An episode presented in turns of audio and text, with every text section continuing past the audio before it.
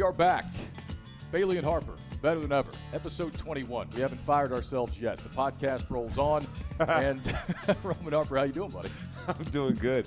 I mean, I love that we have not fired ourselves yet. That is an awesome We- way to start the show. Done a decent job, according to ourselves. So we'll try to do it a 21st time here. And You know uh, what? I'm gonna go complain to management. Are you? I'm gonna go complain to management. Well, if your wife what we're doing. downstairs is management, I think we're going to be okay still. I don't mean, think she might fire us. You're right. She might We- kick you out, but I ain't going nowhere today. Well, that's probably true. So you, you might hear a man laughing in the background. That is our buddy, Coach Matt Doherty. We've uh, we plugged it, so it's no shock that he's here. But Coach Matt Doherty, the uh, the latest guest on the Bailey and Harper podcast. Coach, it's good to have you. buddy. Yeah, it's fun to be here, man. Uh, I appreciate it. It's uh, neat to spend time with you, Roman. I get to see Kyle once a week uh, to be in your home and also see some of your memorabilia and do a little research on your career. Uh, you've had an amazing, amazing career. Thank you. And um, uh, and, and and so uh, yeah, no, it's it's cool to be in here. Um, Thanks, coach. Yeah. I, I appreciate it, man. And look, I've been on the show with you with Kyle before. Uh, only one time. It was a very great honor for me because I love talking ball with other coaches. Uh, the way that you talk and explain X's and O's and you really dive in, it really just brings me right to that place because when you talk about it and the way that you use your words, it can really it is really easy for you to draw a picture. Do you see of how all big that. this man's head is already? You don't need to keep doing all that. I There's mean, not much room for anytime, it to grow. anytime I can talk to a Keep fellow going, gray-haired Roman. Keep man- going, Roman. Yeah, I mean, we'll get, we'll just get Yeah, Kyle right I out know. here. I was going to say you're you're a lot younger than me, and you've got some serious gray up I there, mean, man. As long as we don't lose it, though, right? Yeah, That's the- exactly. that's the biggest key to it is don't ever lose it. I, I don't care if it turns on me, just don't go away. Right. Nailed it. Right. Nailed. So uh, yeah, uh, I'm glad you brought that up because uh, we probably weren't supposed to hear all that, but uh, we did, and you and I are pretty good about not spilling the beans and you know that sort of thing. But we just got to watch a little bit of the uh, the national championship game pre-production. Yeah, And, I love that stuff uh, because you feel like you're in a, a coaching meeting. Right. That's exactly what it is. You're, you're talking personnel, you're talking strategy, um, you're evaluating talent. Um, you know, you're getting in the minutia of the game, and to hear you and and and and Tebow and and whoever else, Marty Smith was on the call, to get that insight. Um, you know, I couldn't help myself because I can't help but coach or make a comment. Right. And when you guys were talking about Mac jo- Mac Jones, Yes. and and talking about what he's not, and he's not a great athlete, but you know, and I said, well, you know, um, Tom Brady's not a great athlete. Very true. He's a Pey- horrible athlete. Peyton actually. Manning is probably a worse athlete. Right. And So- the thing is that, that that scares you with that now is because the NFL is changing literally Yep. right in front of us. So if you're superior in these other elements, then you can be lacking in athleticism. But so often now we're seeing so many offenses. The the game is evolving to where you want at least to have a quarterback that can get out of the way. Right. Like Joe Burrow is not the the best athlete. He's a much better athlete than what people give him credit Yes. for. He's very mobile. He can stay within the pocket. He can beat you outside the pocket.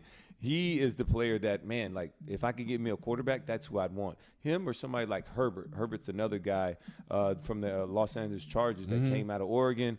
Really great athlete, but has the big arm. He's strong. Trevor Lawrence is another great example. Like that is what people are starting to trend towards because you know, not everybody's great as Tom Brady. Like Tom Brady's so good, and he's not a great athlete, but he's so good inside the pocket. Right. He knows how to get back. He knows how to step up. He doesn't take a lot of bad hits. Right. And young quarterbacks, they take bad hits because they don't have the command of the pocket. So, the only way to protect them is is either spend a whole bunch of money on offensive line Or roll them out. or roll them out or just Run. draft a better athlete. So Yeah. that those are your options and and when you only got three options and two of them you don't have the money and and you don't have the athleticism, you just now you're just in trouble. yeah. So for anybody who doesn't know, if you listen to, if you made it to episode 21, you know what he does for a living. But uh, SEC Network, right? Monday Yes. night national championship game, same crew, you and Tebow Yes. and everybody. Me, Tim Tebow, Jordan Rodgers, and we will have Marty Smith filling in for us. For Laura. Laura is going to be doing working a Sunday uh, uh, NFL game on Sunday, and because of COVID restrictions, she will not be able to travel and meet us down there in Miami because of her other things. So she'll be working a uh, simulcast or what do we call it? We just Multicast? A multicast, Yeah, which is so. like new. We talked about that too. It's going to take us right to probably another conversation. Is the technologies that 2020 has kind of forced upon us and the capabilities that have kind of been here that we just did not know or to actually think about using. So let me ask you a question real quick then, because I got into a heated debate with somebody about this earlier today. I would love both of you to answer this question. Have you seen the? Of course, you've seen the news about the Browns. Kevin Stefanski has COVID. Two Right. coaches, two players. Uh, the NFL is is not going to, you know, they have this rule in place where you can't do anything remotely from off-site. Yep. But the Browns are saying. NCAA has the same thing. Well, Mina, I think Mina Kimes brought it up yesterday, and somebody else did. They said, "Well, wait a minute. You've changed pretty much everything Yeah. else for this season. You got guys calling games remotely. What what sort of competitive advantage could Kevin Stefanski have from calling plays at home from his man cave or somewhere? Like, does it? Would y'all have a problem with that? I, I, I- think that you should be allowed to do it. I think so Uh, for it- this year. At it- least. it- it- it's it's um, the technology's there. Uh, there is a little bit of a delay uh, if he's watching it off TV, unless there's a live feed. But I think that uh, due to COVID, you're making a lot of other exceptions. Uh, this would be a natural exception to Would make. you have a problem with that? So I would have a problem with that. I think that you have to have everything needs to go on inside that building or inside on the sidelines from upstairs to downstairs. That's the only communication that needs to happen. I'm a firm believer of that. Now, can Kevin Stefanski text one of those coaches and say, "Hey, you need to make sure you run these plays. Like we we where am I seeing this play? We need to run this." That's fine to me. I think that that should be all good and dandy, and I think he should do that. Keep an eye on things and make sure that the ship is still running correctly. But man, you're out. You don't get to have get to come out there and do some other things. No, I'm I'm with it. The way that the NFL's doing it, I am. I am. I, I What- think, what about I think if it should they be had- headsets only, the same amount of time. We're not going to get some broadcast from Stefanski's house to get him to be able to be there for the team. Like you can speak on Zoom and do all those other things. But once the ball kicks off, you got to go out there and play and win the game with who's out there and who's available. What if you had uh, a COVID room? Like Yeah. he could get to the stadium and be upstairs in headsets. So, so yeah, so everybody thought about this too. We've discussed this previously uh, uh, with Nick Saban. At least I have Right. on other shows because he had COVID situation. And you can't quarantine if you're coming around people. You just can't do it. So we can't say, all right, guys, we want to be smart. We want to be COVID safe. Quarantine, quarantine. If you get tech, and then all of a sudden, all right, well, I know you're supposed to quarantine, but we're gonna let you come in and quarantine in this room um, for a while. we're, you know, so we can help us win the game. You, I just think like you got to be one way and you got to be strong about it. And you can't just like when it comes to when you pe- test positive, man, you got to quarantine. The quarantine means stay in your house and you can't go understand what nowhere. you're saying, but the NFL could have solved all of this by putting these games in the bubble, like doing a bubble for the playoffs, which they, a lot of us Uh, thought they were going to do. And like to coach's point, there already aren't fans in the stands. You don't have a luxury box you can Right. let him sit in by himself. I mean, for God's get sake, it. The, the Lions IT director was living in a Winnebago in the GM's driveway going into the NFL draft. I just don't think it's that big a deal. I think it would. I'm with you, but the rules have not been set. They haven't backed off of those rules, and I just feel that once you set them up and you're to that point, and yes, 2020 has been different, and yes, everybody's changed every rule throughout the year, right, to do whatever we can just to get by. I do get that, and I respect that, but if you still look up, the NFL still played all their games. They got them all in. Yeah. Yep. They got them all in, and Anybody nobody. shocked, though? It- I'm a little shocked. I didn't know if the season would finish. I'm being honest with you. I thought the NFL coach was the one league. I think I told you this months ago. I think I, somebody kept people kept asking me on the radio, "Do you think the NFL is going to play?" Yeah, it's a, it's a 10, 15 billion dollar enterprise. They're going to do gonna it. And I, I didn't know if college would get through it. They got through it. They're here at, right at the end. And they're still talking about It. they don't know if they're going to play on Monday, but they're here. And everybody, they're going to finish this season. And teams have had to play without position groups. Uh, teams have had to get through this thing all year long. It's been a constant battle. And at some point when the season's over, a lot of people will be able to just relax. And you're still gonna be able to go nowhere, but you'll be able to relax and not get something prodded up your nose every single day. All right, let me. I love it. I'm so glad he's here. So, uh, just because I want to get to it, you know, you're here, and we want to have you here often, Coach. I mean, you and I have developed a great relationship over the past year or two, but you're here first and foremost because we want to talk about your new book. Thank you. And I want to come back to all this fun because Yes. Lord knows we're going to have a good deal of it. But the the book you have out now, and I'll be honest, for a while I had no idea you were writing a book. I don't Yeah, think well- widely known, but there's a book coming out by Matt Doherty. It's called Rebound. From pain to passion, and uh, I guess the obvious thing is, why the hell did you decide to write a book? Because that sounds like a lot of work. Yeah, writing a book uh, um, is a lot of work if you're going to write it. you know, if you have a ghostwriter, um, then that's a different deal. But I, I did write the book. Um, it's been in the works since I lost my job at North Carolina in 2003. Wow. Um, just, just almost uh, for for therapeutic reasons, like to just get things on paper and get it out of your head and get it out of your soul and to try to learn from it and and then you know I didn't you know, I had people say you should write a book, you should write a book, and I, I'm not going to write a tell-all book, and and and you know, I'm going to take the high road, and and then I started doing more corporate talks, and when I would talk on leadership after the talks, people say you have a book. I'm like, no, I don't have a book. They're like, you should have a book, and and even, quite frankly, even if it's not. Uh, you know, if it's not a book that is uh, sold at a high level, it is almost like your business card, Yep. and it is it gives you credibility to say you're an author. Yeah. I mean, and so then I start looking at people who have written books on leadership, and I'm like, well, what, You got way more credentials. Than what, what has that guy done? Yeah, yeah. You know, he just he just studied it. I've got my I've got my butt handed to me. I've lived it. I've experienced it. Yes. And and so um, and then I- I've gotten into the executive coaching space. Um, I realized how valuable that was when I was coaching, and I think that we should have more of that in sports in particular. I went on this leadership journey after I lost my job in 2003. Studied at at uh, took some executive courses at Wharton, at Darden, met with some executive coaches, and I'm sitting in these meetings and I'm saying, man, if I would have taken some of these classes before I was a head coach, maybe I'd still be the head coach. Yeah. And and how come leadership isn't formally taught?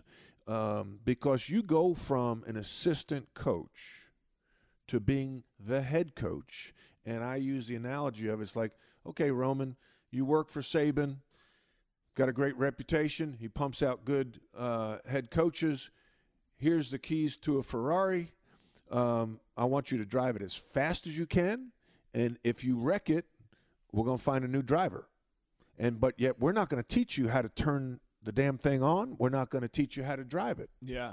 And so now you're behind the the wheel of this sweet Ferrari. You're trying to go as fast as you can, and you hit a turn and you spin out and you hit a tree. You're done. And so they we need to teach people. The an organization is only going to rise to the level of the leadership. Yes. And you've been at Alabama, the best football program in the country. But you're also there on the heels of some downtime No doubt. and then with Shula, and then with Saban.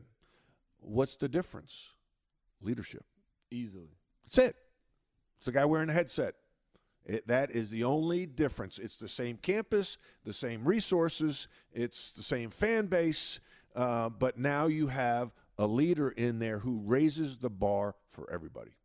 So you played for Dean Smith. Yes, You played with Michael Jordan. Michael Jordan wrote the he, he played with book. he played with me. Let's get I- that that's a straight. better way to put it. Come on, let's Come on, let's man. be honest. Come Show on. some respect. Put some Thank respect on my man Matt Doherty's name. Put some respect on his name, Kyle. So as you're on this journey, and, and you're you know realizing all these things about yourself, what what was the? Uh, uh, I saw a phrase the other day. I love it. Was the it was the disgust of self recognition. You ever heard that phrase? No, but I like it. I, I, I hadn't heard it before. I get it. but but I do too. I get it So 100. that's percent pretty much like you realize, like you There are kind of things you about get, yourself You that- get pissed off when you Yes. actually realize, like, dang, I'm actually probably not as good as I thought. Right. And, and I suspect all three men in this room are probably the same in that nobody's harder on us than we are. Right. I think we all agree on that. Right. I try But to be. we all have blind spots. Right. Mm-hmm. And so what I've talked about, there's six keys to leadership in my book. And and Can you talk about those? Because yeah, I'd love to write a yeah, couple yeah, down yeah. myself. And I, I have to book. I Yeah. have to I would do that too. I, I'm, that's my new 2021 goal is I'm going to read like seven books this year. good. I don't ever read, but I'm Good. going to read like Good. That's impressive goal. for an Alabama grad. Thank Um, you. Wow. See, I told you it was about to get feisty in here. It doesn't bother me at all. He's, The- the it's Virginia quite kind of true. It's Don't worry. okay. It doesn't bother me at Here's all. the deal, though. He, he went to Carolina. There's a whole lot of fake Oh, classes. Oh, yeah, yeah, yeah. I mean, Oh. they A whole lot are no better classes. than us. They are no better than us.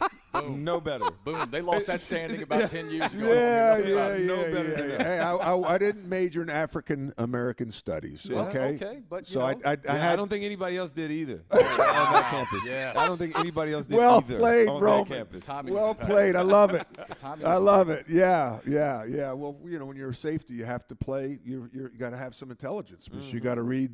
The, you got to be kind of the the the the coach on that field because you see everything, right? Yes. So uh, anyway, the um, I, I I have to have acronyms because I think as a player, as a coach, um, you want things to stick. So I talk about and make stories out of it. So I talk about recruiting this kid Stevitt from Wisconsin, and um, Stevitt, S T E V I T. And so the S in Stevitt stands for self. You've got to know yourself. So, like you just talked about, how do you know yourself? How do you learn about yourself? Well, I think that a, a th- someone ever something everyone should do is do a DISC assessment and or a Myers Briggs assessment. And when I did that, this is after I lost my job. I'm going up and working with an executive coach, Carol Weber, who endorsed the the book um, at UVA, and I met with her for half a day, and she had me do the Myers Briggs uh, assessment. And what I walked in, and you know, I was beaten down. I was beaten down like my confidence. You Yeah. know, I'm a grown man, but my confidence was shaken. Yep. I'm like, man, maybe I'm not a good leader. And so I walked into her home, and I was going to meet with her ha- for half a day. And you know, I'm kind of slumped down, and then she goes, "Well, just you know, after some small talk, the Myers Briggs says you're an ENTJ," and I jokingly say, "I've been called a lot of four-letter words." Uh, when I played in places like Cameron Indoor Stadium at Duke and Reynolds Coliseum, but never an ENTJ.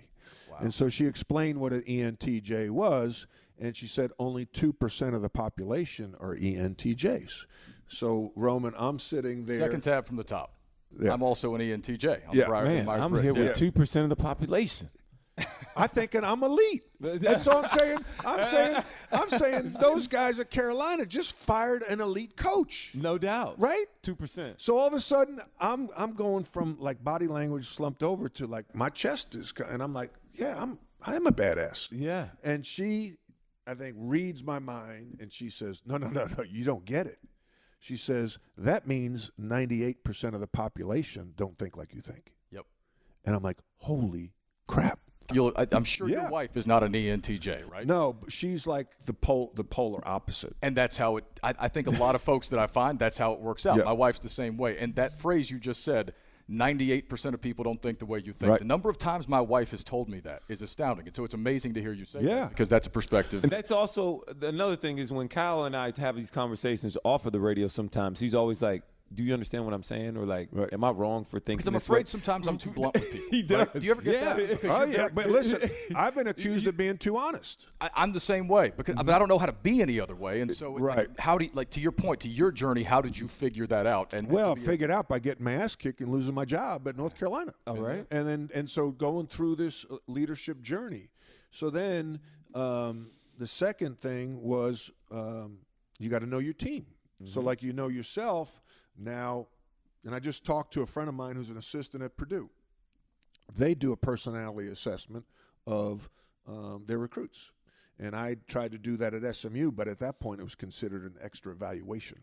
So we couldn't do it. But I wanted to give them a short, dummy down version of the Myers Briggs because I want to know what but- buttons to push and what buttons not to push. And then the next one is know your environment, the E in Stevitt. Um, walking in as the head coach at Notre Dame was totally different than walking in as the head coach at North Carolina. And where are the landmines? And I, as a former player at North Carolina, thought I knew them, but I didn't. And I stepped on some and got blown up. Then V in Stevitt, know your vision. Now that sounds simple. Well, we want to win championships. Well, you've got to really know it into a detail, and that way you can sell it to your team. And so I'm saying to you guys, hey man, I'm getting goosebumps as I talk. I feel like I'm in, in the locker room before a game. Let's go, coach. Like we're gonna freaking cut down the nets. And when we win this game, all right, we're not celebrating on the court because we want to show these guys we expected to win. But when we get in this locker room, we're going to be dancing around like little kids. And at the beginning of the year, you know, okay, this is what our goals are for this team. This is how we're going to do it. And so people can see it, taste it, feel it, and and then that pulls them towards that goal. And then um, Then the industry, Stevit, S T E V I T. Now, as simple as it says, you got to know your industry. Like, what's the latest in technology? What's the latest uh, coverage of a pick and roll defense? What's the latest use of a three point line? Um, what's the latest in analytics? Because you have to be the expert. So when people look to you, they look to you that you are a competent leader and you're putting your team in position to be successful. And then the last thing, and I think this and the first one, the most important, um, is the T in Stevit. The second T is the truth. You've got to mine for the truth. And I talk about you, and I, ta- I was talking about uh, Steve Lutz today. He's an assistant for Matt Painter at Purdue and we were talking about this. I said, um, you should assign somebody on your staff as the truth teller and even have it on their business card. And so your role, Kyle, is you're the truth teller on my staff. So anytime you want, you can come into my office, close the door, sit down, and tell me what's on your mind and how I screwed up and what's wrong with the program and how we need to get better and where so I now that you know, covers those blind spots you're talking about. Exactly. Big time. Did if you- you got So- somebody that's close enough to you that's willing to tell you the truth. right. When a lot of people that are under you, like, "Ah, I don't know, I don't know he's gonna take it, maybe not the right time. Uh uh I the truth teller. I think that's brilliant. and, and and so you know like just think we've all had leaders and coaches and bosses um, that are in our lives and they don't celebrate the truth. They don't mine for the truth. They don't create uh, a, an safe environment where yeah you could tell me the truth in a staff meeting. Like and so you have to set the parameters in a staff meeting. Listen this is where i want you to tell me what's on your mind. And we can agree to disagree and I may or may not take your suggestion, and don't take that personally, but I have to digest things because I got to sell it to my players. And if I can't process it at the time, I'm not. I might shelve it for the off season. But when we walk out that door, we better be aligned because if a player asks you a question about, hey, how come we're not? How come we're playing this defense? And you say, I don't, I don't know. I try to get him to play um, a zone. That ain't it. Then you, you, you, there's no loyalty. Yes. So now I've got to give you respect that you're being heard. And that goes back to core values. Okay?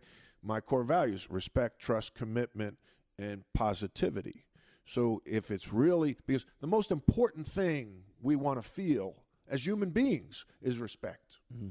Just think about Black Lives Matter. Just mm-hmm. think about the racial tension in this country. It's all about being heard and being respected. Mm-hmm. That's more important than being loved because you can't love somebody if you don't respect them. It's very true. And then the second one is trust.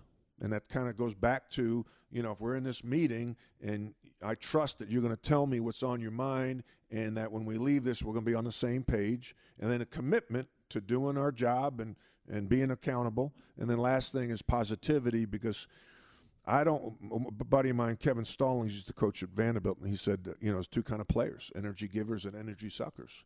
And I don't want to be around energy suckers. Mm, I, want to be around people that that bring the energy and the passion to the field, to the office, to the court, because one, it's more fun that way, and two, you have a better chance to win. I got a mm-hmm. question for you. Yeah. So when you and, and I love that, and I think you know again, people need to buy this book. It's I, I love your perspective, just having gotten to know you over the past couple of years. But I don't think you've been very candid with, with me and with our listeners on, on FNZ here in Charlotte about some things. Uh, and I, again, we're not going to spoil the book here, but these are things that you've talked about, and obviously things that were reported. But when you were when you resigned from North Carolina after three years, yeah. did you think your career was over? What, how did that day? I know you vividly remember that conversation. Yeah, I don't Sure. think my career was over, but I knew it wasn't. You know, like I, I, I thought I, I quickly realized that I couldn't get a job. Well, first of all, it's like, where do you go from North Carolina basketball, Alabama football? You know, you're going to take a dip. It's just how far a drop is it going to be? Mm-hmm. And for me, You don't want to be coaching the high school. no, and no offense, but like you know, I, after a year, I couldn't get some jobs, and I'm like, dang, you know. And then you realize these ads can't, you know, my da- my reputation to my character, my leadership was questioned publicly. So these ads can't handle that because they've got to sell it to their mm-hmm. constituents.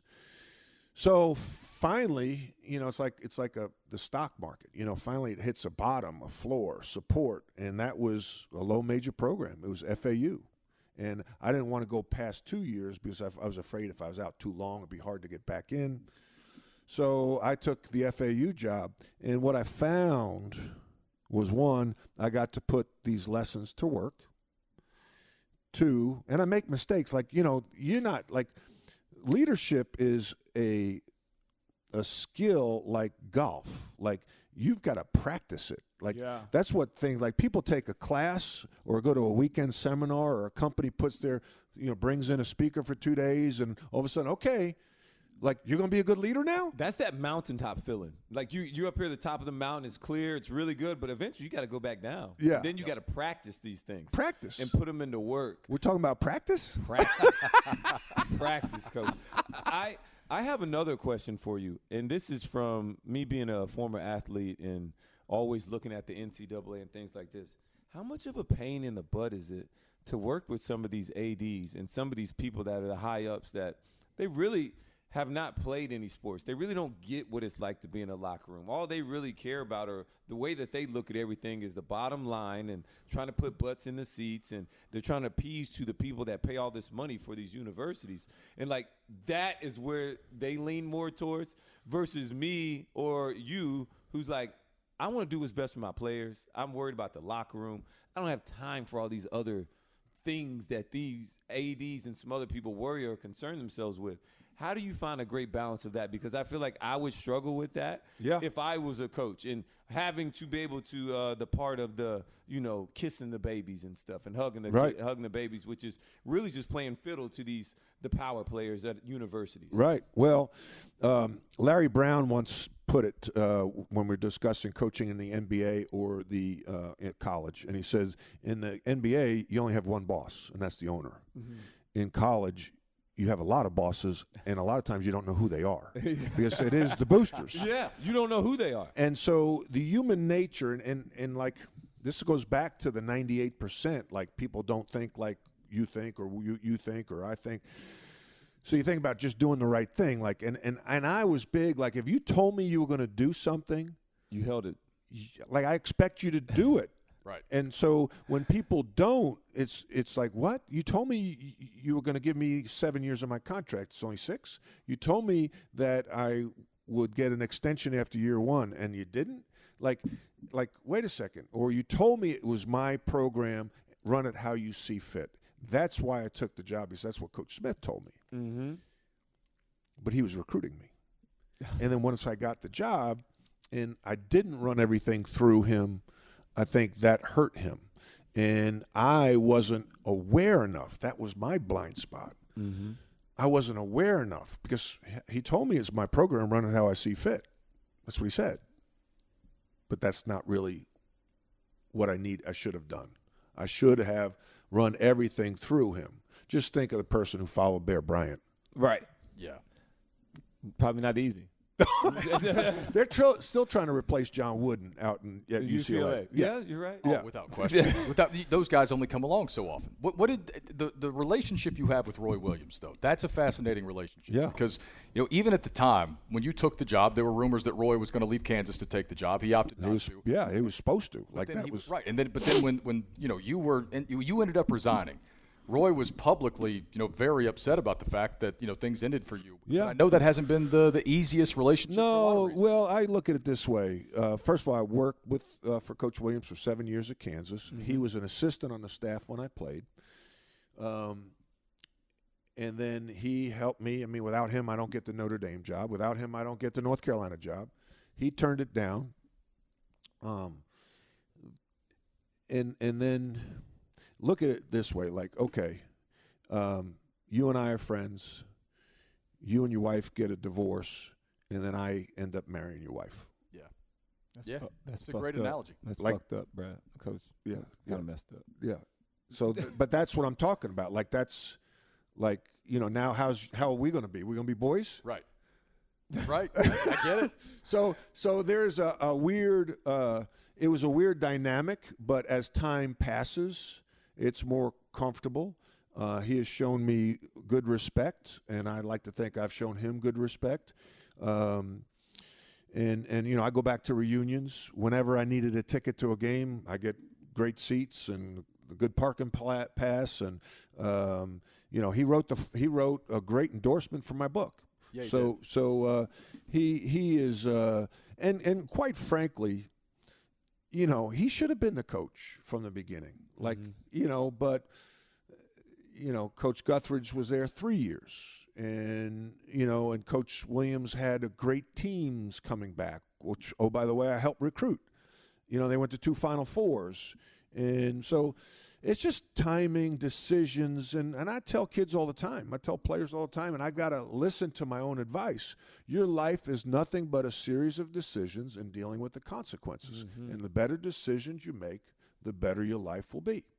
And so, you know, uh, and then there's some unintended consequences or some things that blindside you that are out of your control, and and then, you know, it tests your faith. Like I'm, you know, okay, God, you know, why why did this happen? Coach, you know, and not to turn this into a whole joke, but I, I can't help to think about it though when you're talking about, you know, between you and Coach Williams. It reminds me of Talladega Nights, you know, with Cal Naughton Jr. and and Ricky Bobby, and he's like, "Hey, you're still gonna be my best man at my wedding." Do you No. love the fact that his head goes to Talladega Nights as much as I do? The He is from the south. he, he is from Platteville. Is it Alabama. Platteville? Prattville, yes. Prattville, Yes. Prattville. He's like, hey, you're still gonna be my best man Yeah, at my wedding. yeah, yeah. You're still gonna be You're my still best gonna man. be my best He's like, I know, I know, I took your wife, but But, but you're still gonna be my best man. you're still gonna be my best man.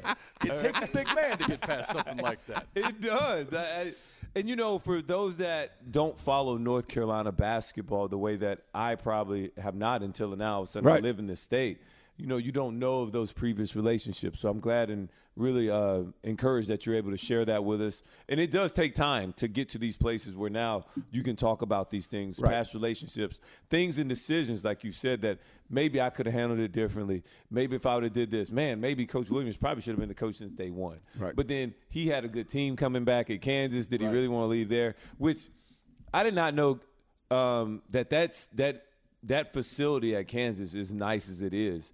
They said that arena that that basketball that they play basketball in is one of the nicest ones in all of the country. It, it's it's it's not when you say nice, it's Right. old. it's old, but, but it's one of it's the the best. right? It's Yes. it's one of the best. It seats about uh, just under sixteen thousand. Uh, it's the best arena in the country because the fans and the way it's shaped. Like, if you had to rebuild a stadium now because of ADA requirements, it flattens out. The Uh-huh. seats are farther away because because of the, the way the uh, stairs go. You can't only, you know, this is like a forty-five degree angle. Oh yeah, those are walking up. dangerous stairs. Nobody likes walking up and down those stairs. Everybody's nervous, right? And these are all bleacher seats too, lower level or mo- mostly bleachers. So they pack them in Uh-huh. and low ceiling, uh, and they they like their basketball. There's no pro basketball. There's Kansas City Chiefs, Kansas City Royals, Jayhawk basketball. Yeah. So it's a big deal, and um, it's the loudest place, one of the loudest places, if not the loudest I've ever been in. Allen Fieldhouse is it's a bucket list item for me. Yeah. it's one of those. It's on a list of about 20 things that I still want to see I'm in with sports Kyle. before I, I'm Yeah. gone. And, and because there's so many other things that I know I want to ask you, and he wants to ask you, and we don't want to spoil the book. But for anybody out there who's now hooked, they're intrigued, they want to buy the book. What else is in there? What else should they look? Well, f- well, first of all, you can get it on Amazon, and uh, the it'll you can pre-order it. Uh, it'll be released uh, the first week of March, but the ebook version will be available next week.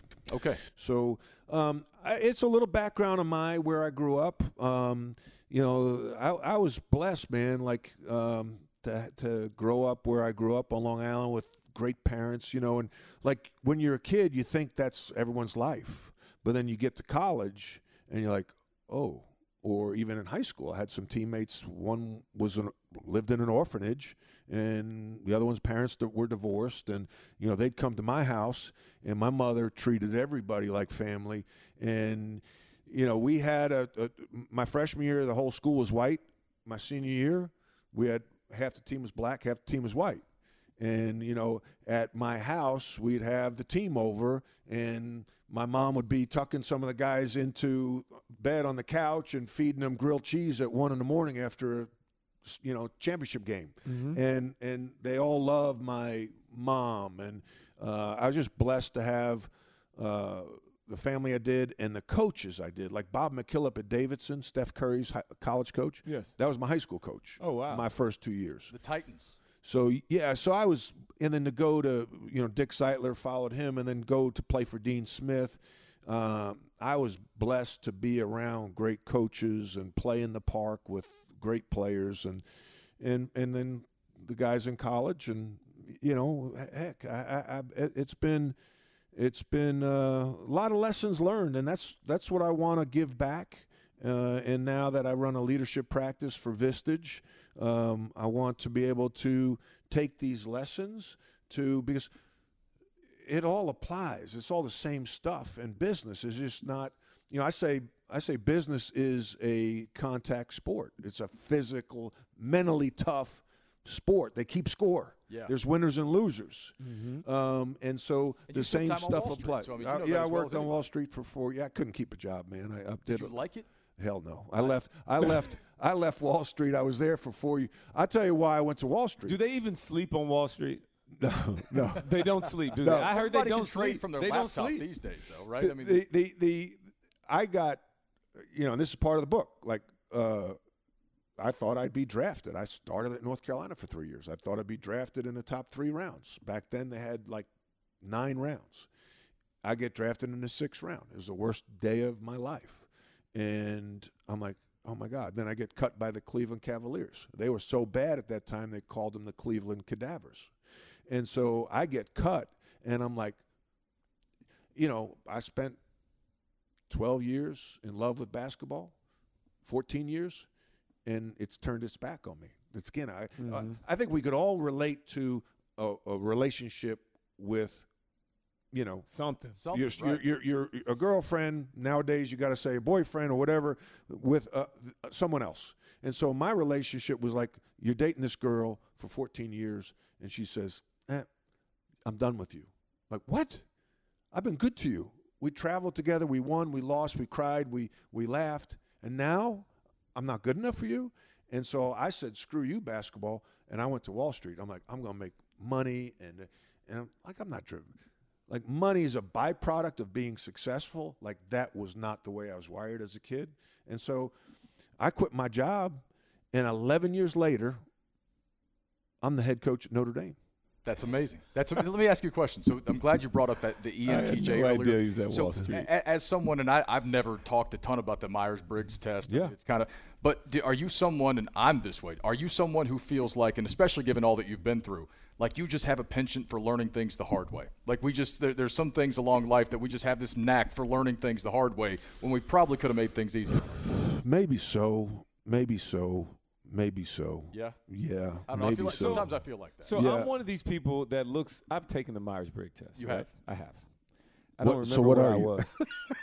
but the thing is, I'm one of those people that like I hate learning things about myself that seem very real when I read it. Right? When Right. All of a sudden, you figure like you, oh, you're just taking a test. You're just answering these questions. You're answering this question. All of a sudden, it, it comes up, and you're like, dude, I am that. Like, am I really that person? right And it makes me question everything. And like eh what question what like, am I really that person? like obviously it's probably not a good thing that you read Right, Yeah. right. So it's not always a good Like thing what- either. what like might it some be? of the qualities that I am, Yeah, like but you know damn good and well with those tests when they give you your run out, it's like here's all the good things about you. This is awesome. This is awesome. Oh man, Yeah. I might Yeah. be kind of a dick sometimes. Right, Yeah, yeah, But like, yeah. man, I, Yeah. am I, am I really first. like a loner? Am I really the guy that seems like he wants attention? Am I really the guy Right. that? And I'm like. I thought I tried to be humble. I thought I tried to. Right. And then it, so that part of it, the like the actually aspect of once you notice and talking to the man in the mirror, you're looking at that man in the mirror and actually having those discussions. I think that's one of the best things that you talked about so far, Coach. And just uh, and actually kind of reading who you are. I think more people should really try and dive into that because, like you said, the very first thing that you talked about in recruiting the Stevitt is yourself. Yep.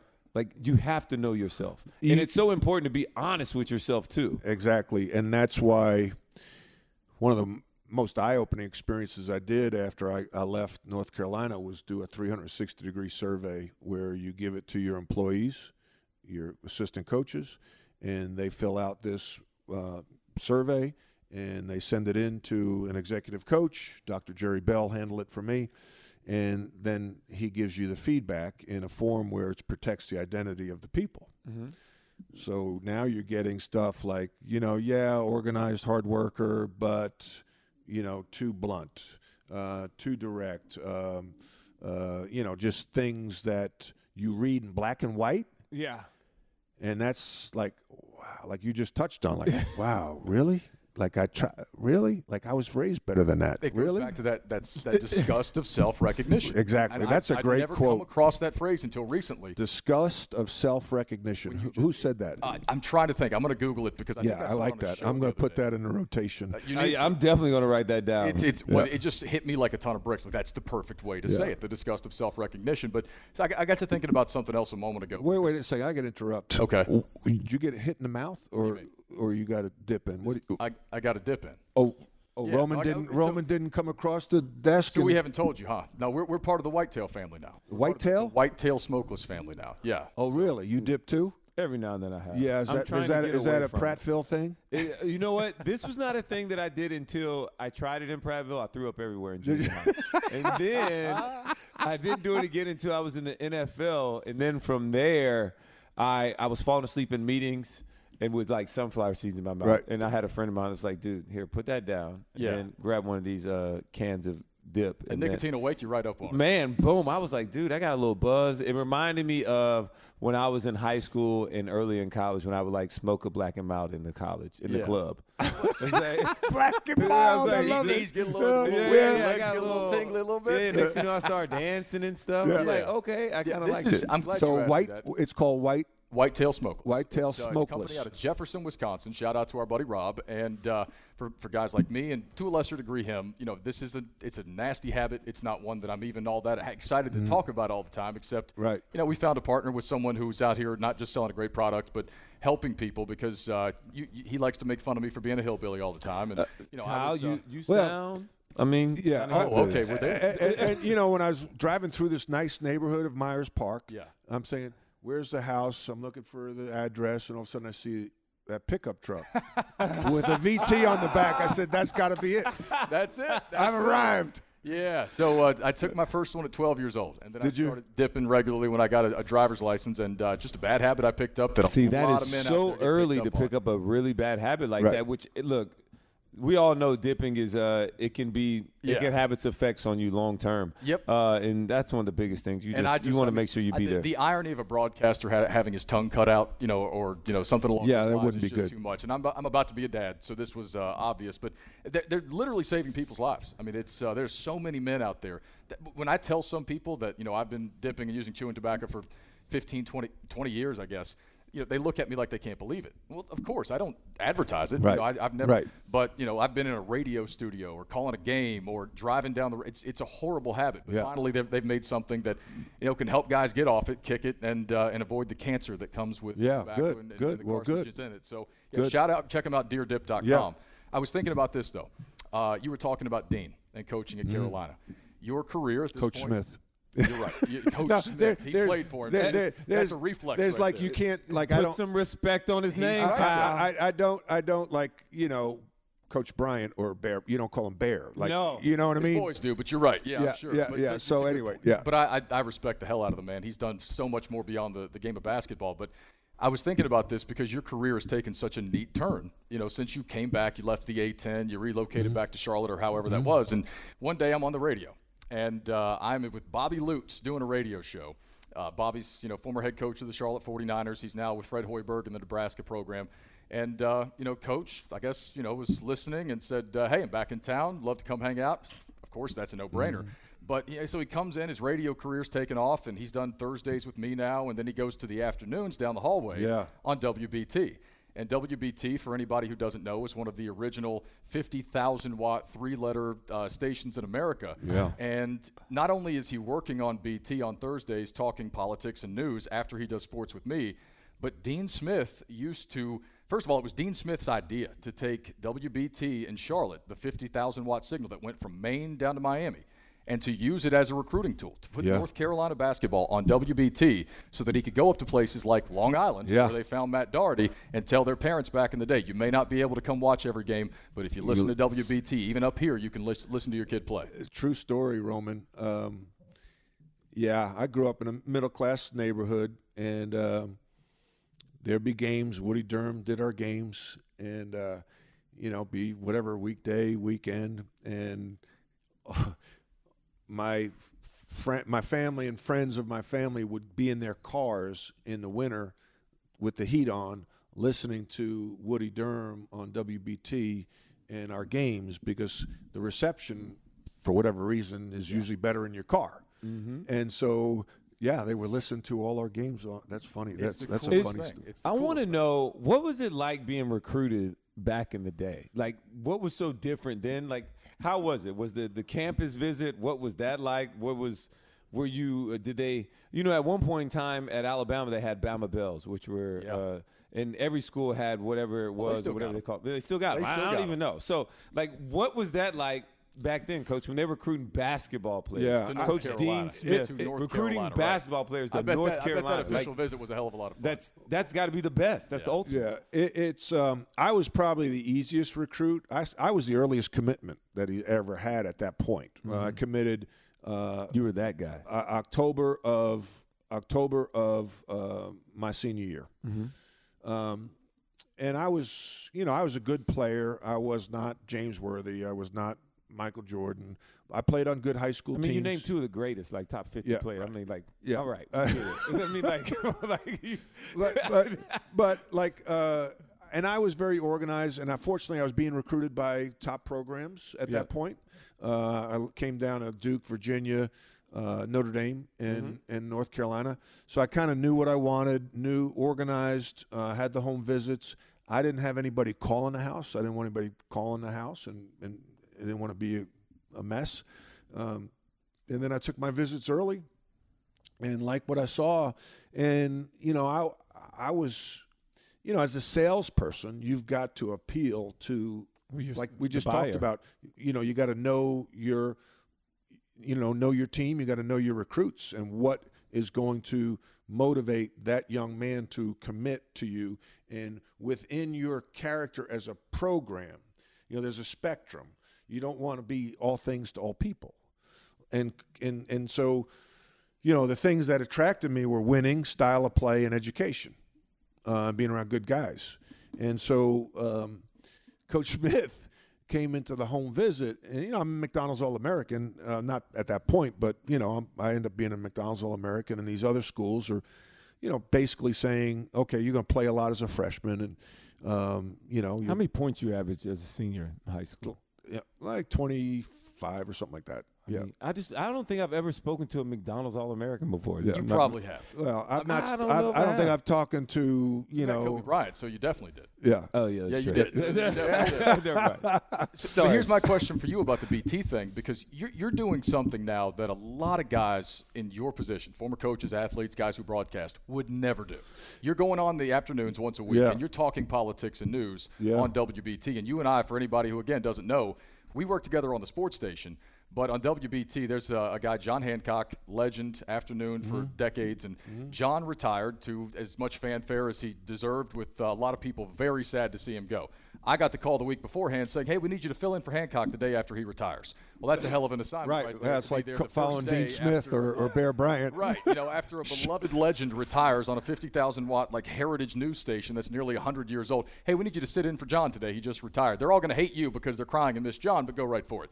Coach and I did a couple of shows over there together, and we, we, we kept it light. We, we didn't Yeah. get too deep into the political realm, but not a lot of people feel comfortable doing that, going on talking politics while they go back and talk sports because sports is supposed to be, anyway, pretty bipartisan. Why, why do you feel comfortable doing that? Well, uh, first of all, uh, I was nervous about it, and and I knew that I couldn't be the host because I'm not. I don't have that knowledge.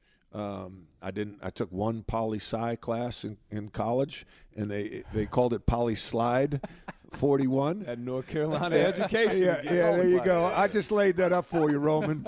And so uh, coming. I, I, I, but thank God for good hosts like you and Brett Winterble. And I think what it, it offered me was an, a chance to stretch my thinking and my range of topics. Um, I never was very political, but as you get older and you have kids that are growing, you you you're more interested in things besides sports. Yep. So I wanted to stretch myself a little bit, and um, Matt Hanlon, Mike Schaefer, um, now Terry Fox, they've given me the opportunity to inject the leadership component because leadership, there is a leadership component in every topic. You know, whether it be we're talking about media, we're talking about uh, the the governor of the state, we're talking about the president of the United States. That we could always go back to a leadership component, and so uh, it's really been the highlight of my week is is is coming in and working with you and then Brett Winterble uh, on WBT. Um, it's been a lot of fun, um, and I think that I had to, you know, your self awareness, know thyself. Um, like I like to talk, I like to express my opinion, and like I was beaten into me as a young man, be humble, be humble, be humble. Mm-hmm. And so now, like, I'm admitting that I like talking on the radio. I like writing a book. I like doing TV games. Is I feel guilty. I'm Irish Catholic. Do you deal with the guilt? Like, is that bad of me? you know? And I'm like, but I'm like, That's such co- conflict of interest, right? uh, inner conflict. So um, I think I'm I need. eight percent Irish too, so I just want to let everybody know that Yeah, I did yeah. my 23 and me. Eight percent, really? Yeah, yeah, eight percent, baby. I always love St. Patrick's 8% Day. Irish. Always love St. Patrick's How Day. How much percent? Eight. Roman O. 8%? Harper. Yeah. Roman O. Harper. Oh, and I always. I, I love it. Oh Harper, I Oh, love Harper. it. I mean, I always knew I loved St. Patrick's Day, but I didn't know it was in me. Like I didn't know that. I, I, oh. that was like more. I was more Irish than I was like Native American, and That's like incredible. Uh, I, I still haven't done it, but I, I I'm embarrassed. and like they send you more updates the more people get tested. So it's just kind of cool. Like I didn't want. I, I was had no interest in it because I knew where I was from. Like you know, there are a my lot of parents people are all out from there though, that Alabama. think those services are just the way the CIA is secretly Right. collecting your DNA. So I agree. I, be agree. I was one of those, but my wife wanted to do it, so it was all cool. Yeah, that's that's why. Sorry, I, I, don't want to interrupt. No, You're not, that's a cool not. story. But, you know, talking about my people, you know, Well, the no, I just Irish think it's people, interesting Yeah. get fired up. You know, yeah. but anyway, so there's a conflict. But now, like, you have to accept it and you realize, like, okay, that's maybe a talent you have. And, like, don't suppress the talent and use it for good. So, like, I do, I'm a Christian and I like to throw that in there once in a while. I don't want to put that in people's faces and turn them off, but I think it's a chance to discuss that. It's But you're not afraid of who you are. Yeah. And and I think that's what it takes. For first of all, you're right. You know, I'm I was raised the same way. Blue collar family. You know, don't ever be arrogant. Don't ever Right. look down on people. Don't treat people poorly. Those Right. sorts of things.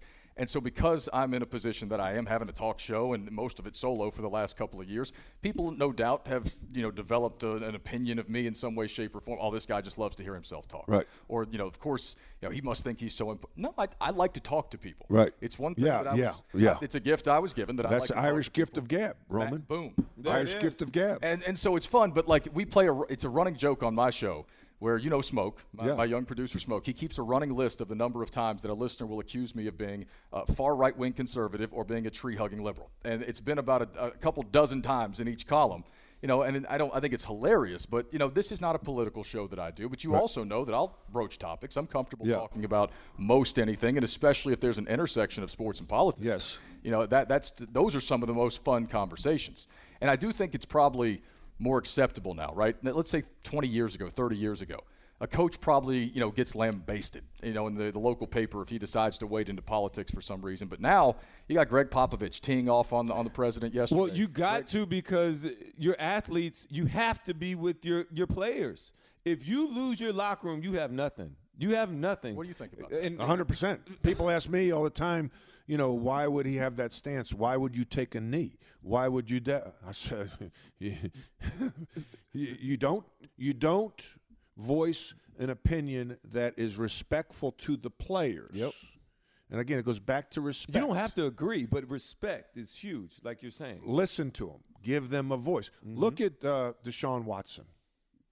Now it's a little bit of a different topic, not as much politics, but He's it's leadership. pissed off right He's now. pissed though. off. He's Oh, yeah, pissed he's off. pissed off. And now you could say, well, who the hell is he? He's an employee. He gets paid a lot of money to be a quarterback. Shut up and let other people do the job. Well, obviously they opened the door for him to voice his opinion.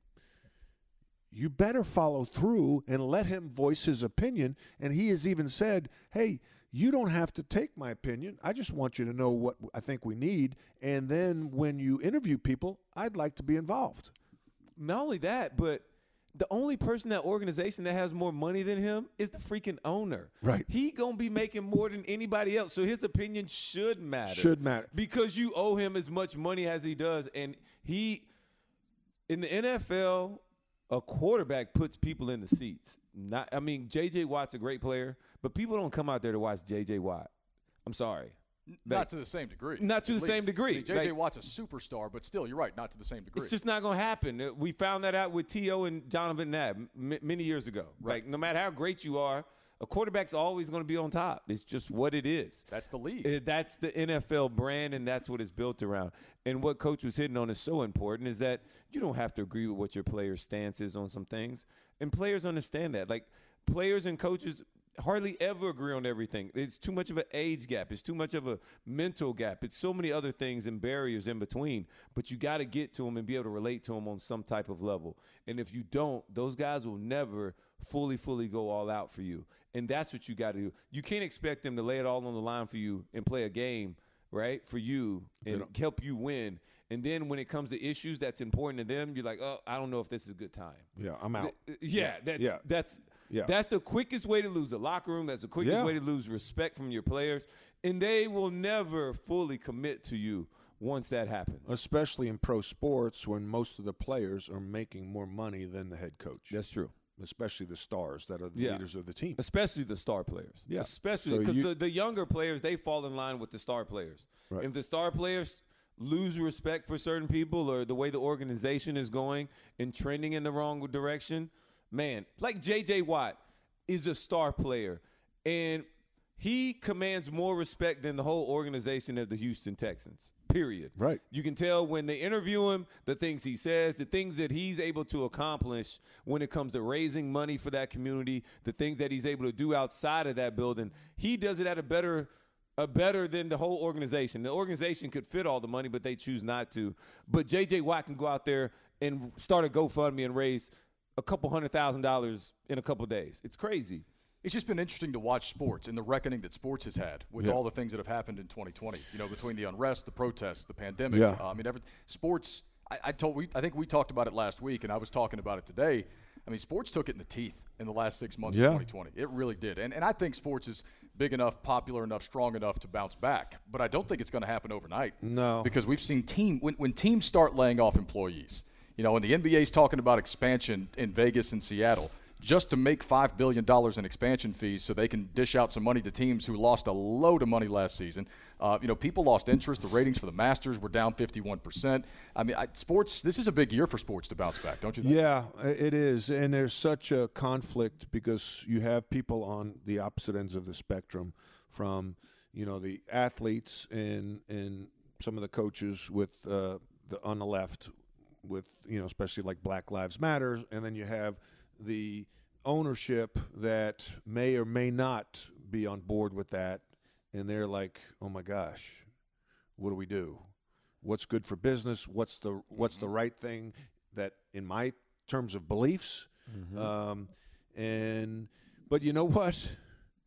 Uh, at the end of the day, it the our country's in such a bad place right now. But maybe, just maybe, it brings people to the table, and we have real conversations. I just really am concerned with some of the politicians because when you start calling people names, that's disrespectful, and they're going to tune out.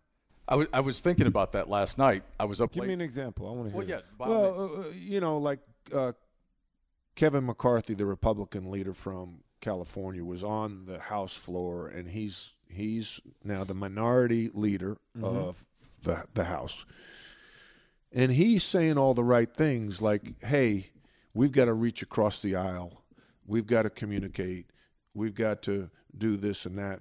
And then, you know, Nancy Pelosi comes out and, you know, and Schumer and they want to impeach the president. And like the president's only got like 10 days. 10 days. Like so so now you're just showing him utter disrespect. And and and anybody that's talking about healing, you know, Joe Biden's talking about bringing the country together and now you want to impeach the president who has 74 million followers.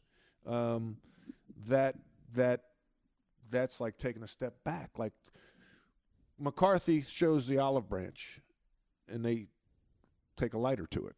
Well, That's he's the way I also, on the other hand, got grenades, though. Kevin McCarthy, at the same time, though, and I, I hear what you're saying, that there's a lot of bad rhetoric right now in the chambers of, of Congress. But at the same time, though, one side's calling each other communists and socialists and, you know, left-wing sh- extremists. The other side's calling everybody fascists and racists and things like that. So we have inflammatory, you know, language but coming my point is, no, sides of m- m- Hold on real quick. But, and the other part of that is, though, you know, I feel like you're letting 45 off the hook a little bit there, though, because as a result of what happened two days ago, there are five people dead right now. Well, and, and I'm, I'm w- and believe me, before I'm going to finish that thought. You have a lot of Republicans the other day who switched the vote to the objection of the, the certification of the election based on what he just saw. We have half the White House resigning right now. That's not happening for no reason. What, why Oh, self-preservation? there's no Yeah, doubt that's yeah, part of it. There's no sure, doubt that's part of it. I don't doubt that for a People second. want jobs, But they're And- also like Betsy DeVos, even, and regardless of how you feel about her, her rhetoric was really clear that you know his fingerprints were on it. That every the words that he said incited that. If Betsy DeVos is saying that, what are we supposed to believe? Well, you know, the, we, this could be a whole nother podcast. but this is what I like. I like to debate. I like to learn. Because you and I do respectfully. and, and, and it has to be respectful, um, and it gets emotionally charged, and then people start saying, "Well, you, you know, like, you know, on Twitter, when you show support for Trump, immediately people are going to say you're a racist." Whoa, what? And then you say, "Well, there's seven million people of color that voted for him, so, you know." And Herschel Walker, you know, who probably knows him better than most, um, and so eh, that that's where it gets the leadership is really really bad and you know we can i mean you know i, I could say yeah okay well antifa led the charge and who funds antifa Well, there's no proof of that. None. In fact, I've seen all the photos circulating. Two or three of them have been outed as not only known but prominent QAnon and you know right-wing you know supporters, and that's fine. That's their right to do that. But the guy with the horns the other day, you start seeing these pictures circulating. Oh, he's Antifa. He's uh, he's dressed up as a counter protester. Well, then five minutes later, there's he was all he was also at uh, the black lives matter He was, protest but he also posted a video of himself shaking Rudy Giuliani's hand, saying that he was a hero, and posting all the QAnon stuff in without the regalia. on. so there's no antifa there No, no. All I'm saying is there's been no evidence shown. If No I'm not saying evidence. there wasn't. I'm not saying there wasn't. I don't know. I wasn't Don't there. know. That's it. I don't we know. had somebody on the air yesterday who said they were there I Yeah. don't know. All Yeah. I'm saying is what people have brought to me and said this is Yeah. proof that it was there. Well, that was immediately debunked. But and I guess the point point- there to you and I talking about though, you go back to the BLM protests, which are now actively being compared to what just happened. What was the rhetoric then? Well, hey, 98% of those people were out there peacefully protesting. 2% of the people made the thing go south. So are we all in agreement now that those instances like that are Yeah. usually just the result of about, you know, a 1 or 2% extreme fringe? Can we all agree on that now? Yeah, well, i- unless it's um, promoted by or funded by one of the parties, and that's you know that's where um, you, you don't know. My whole point when we started talking about this in leadership is that Kevin McCarthy, after all that happened, extended the olive branch. And then I think that that gave an opportunity for Pelosi and Schumer and whomever else to accept it and take the high road. And no one's Kevin McCarthy so far is the only one who's taken the high road, and and that's what we need to bring healing to this country. Uh, we can't have any more name calling uh, from from either side because then you're not going to come to a table with an open mind. So I think I think I think it is important to to make sure we continue to say that talk about the the healing part because our structure is broken Broken. and it's sad that you know living in America my whole life I'm grew up in the South as a black man like I don't hide from all these other things. I don't run from it. It's not a big deal to me because I was always raised to never use race as a crutch. My dad never did it, and I've never been taught to do it, right? Mm-hmm. It's never been about race for me. That's the last on my my agenda or what I try and bring up and use as an excuse for anybody or for anything. If it's something that's holding me back, it's my own, and that I have to find a way and do it myself. Amen. That's you, how you, al- you, you were blessed to be raised by a good dad. Correct. No doubt about it. But when you see certain things and when you hear certain things and uh, it's not all it's not all judged the same. It's just clearly it's not. And and when you saw some of the protesters and they're met by like early in the summer, it was always police out there. It was always enough police.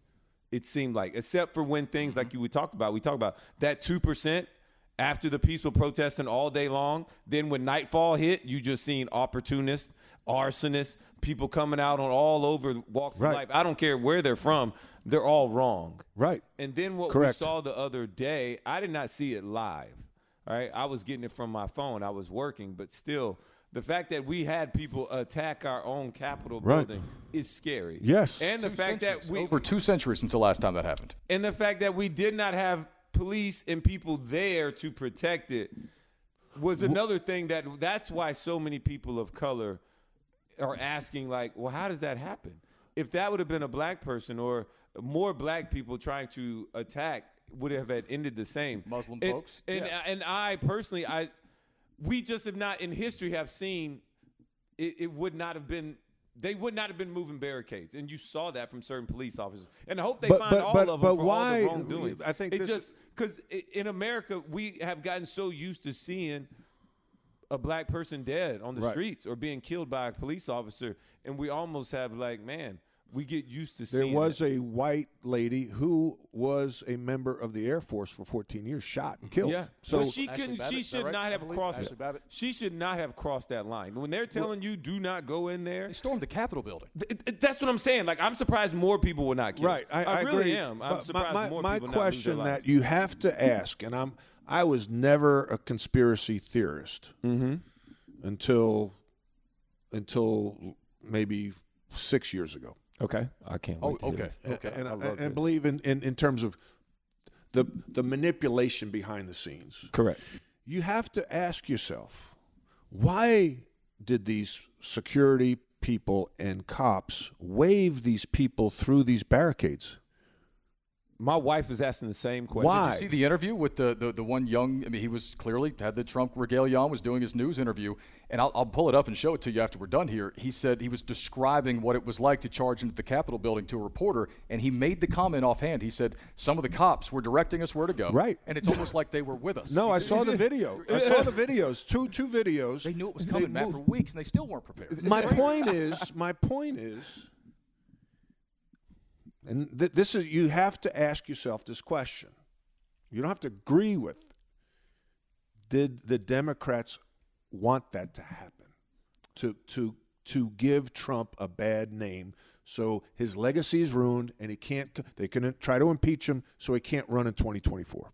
Um, so I would ask myself that, and I would kind of counter by, well, who's to say the Democrats are in control of the police at the Capitol? Well, didn't Nancy Pelosi just say that uh, they fired? Uh, the House Sergeant of Arms. Yeah, I think she he- announced he- that. Well, he I think he he, He had to s- resigned, and I think they called for the resignation of the D.C. Capitol Police. And and to add to that point, I think a little bit too, you know, is it that? Which look, I'm open to these things. yeah, I mean, me. I, I'm very I think so. you have I'm to have the question. I'm not so gullible. And I tell people Right. all the time, I'm not so gullible that I don't think that there are lots of nefarious things about the United States federal Correct. government that we don't know. I'm not that naive. Right. I never have been. Makes you think To that- about- you- yeah. You're right. Did, did the Democrats want it to happen?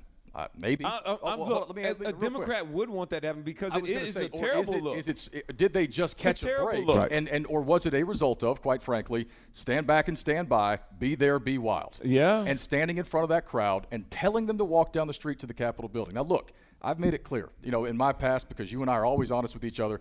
I'm not. I'm not his biggest fan. I don't like the way he's handled this stuff. oh, recently. he's an he's a jerk. But you know, you also know about me because what I just said to you and pushing back on McCarthy and all that. Somebody listening to this is going to hear me say that or make that argument and say, "Oh, what a liberal." Is that what I am? Yeah. Because to other people, they see me get out of that truck down there. you know, and they find out that I own guns and that I like to hunt and fish and that I've dipped for 20 years, you know, and that I, I agree with conservatives on certain things. So is that what I am, or am I allowed to have an independent stream of thought without you trying to put me into a box? We've exactly right. You're we we need to be able to have. This is why I like these conversations. We got a redneck from Virginia. we got an Irish guy from Alabama. Hands up, baby. Hands up, baby. Actually, there's a term called Black Irish. And, and. I'm I'm considered Black Irish because I had dark hair as a kid. The uh-huh. Spanish, I believe, is a Spanish Armada invaded the west coast of Ireland, and they did more than just you know. Hey man, when you invade an island, it's a whole bunch of pillaging and Right. ravaging and all Right. the other things underneath all that. And so you know, uh, anyway, so we might be you know like real brothers. Hey, it's all good. I'll God, I call you my so. brother today. God, so. that would be amazing.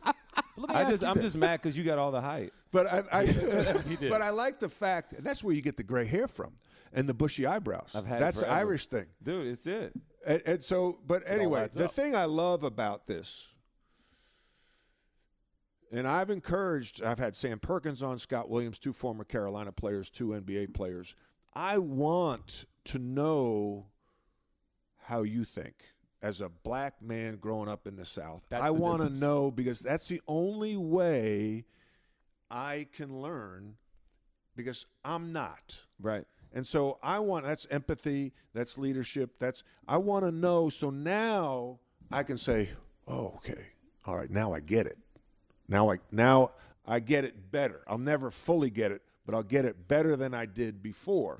Uh, Abraham Lincoln had a great quote. He says, "I do not like that man. I must get to know him better." Yep. That's the second Lincoln quote he's hit me with that uh, has been really damn good in the last Yeah. two days. Lincoln- Yesterday it was uh, what was it? Aside from that, Mrs. Lincoln, how was the? Oh, that was that was I had people text into the show saying you floored them with that line because it is really, really good. But I love what you just said there, and Yeah. I think that's what's missing, and I'm so glad you because we're so like i thought about this i'm trying to do a bible study uh, with, through the church and read you know some some chapters every day and i thought like jesus took his time with people Mm-hmm. and sat down and was patient and listened and gave teachings. And he didn't have a cell phone. He didn't have a, a- an appointment book.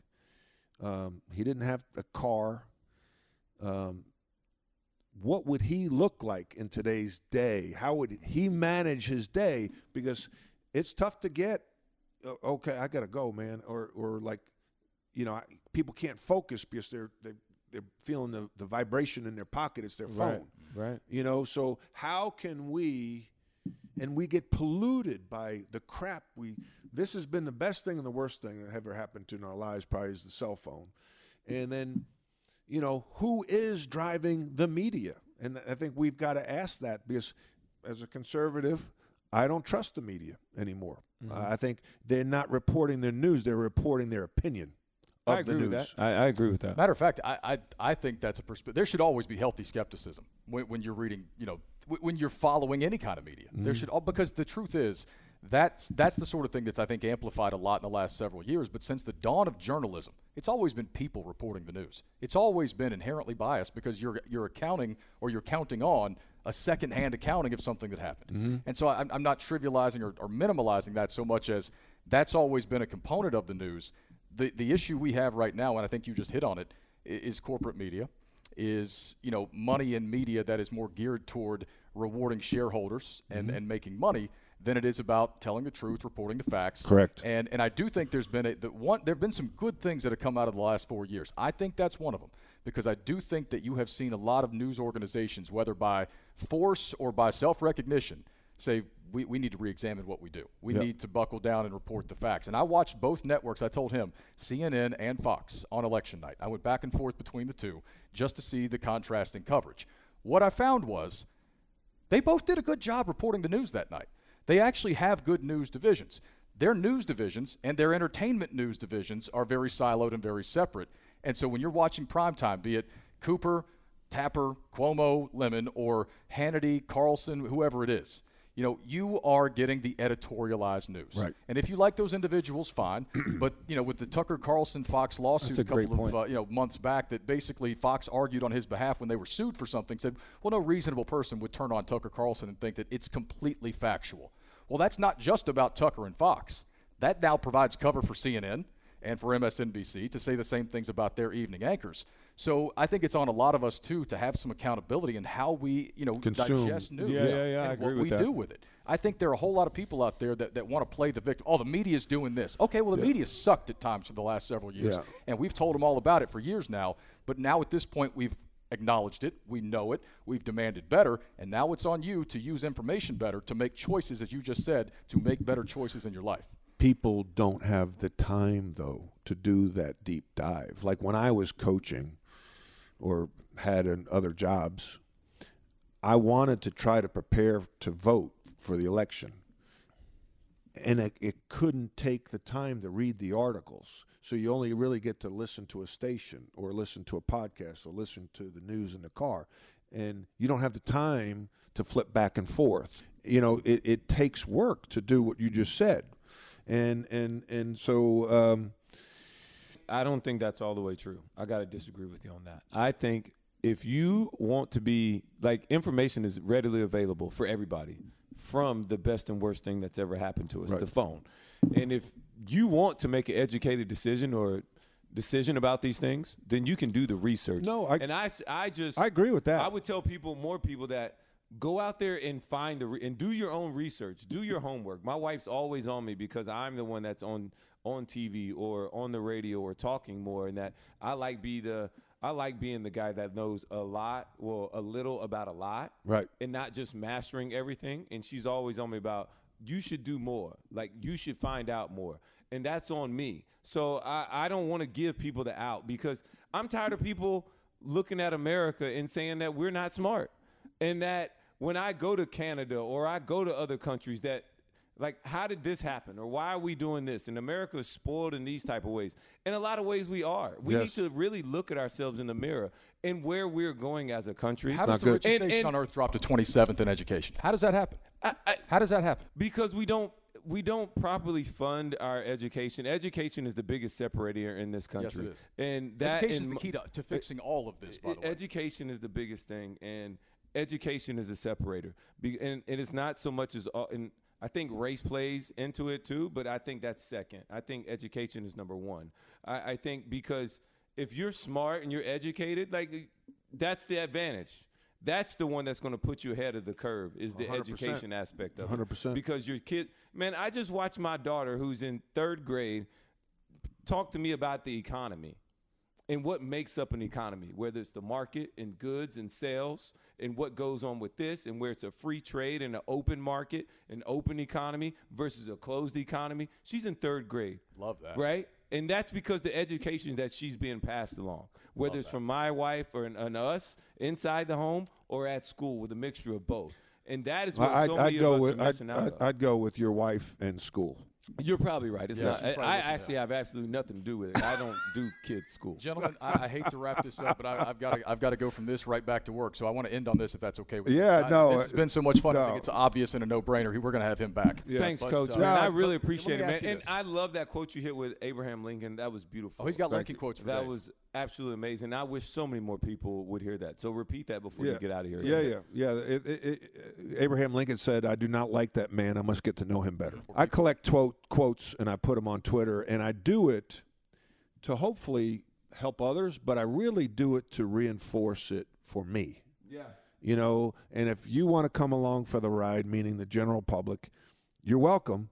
But these are, are really reminders. It's like my practice, like my study. Like, okay, reminder. These quotes, like the one you mentioned earlier, um, I need I need that one in the rotation because it's just Disgust is it- disgust of self-recognition. Yeah. yeah. So let, it's kind of I'm going to lay something kind of heavy on you, but I think it's a great way to end it because of what you're doing with your book and your leadership practice.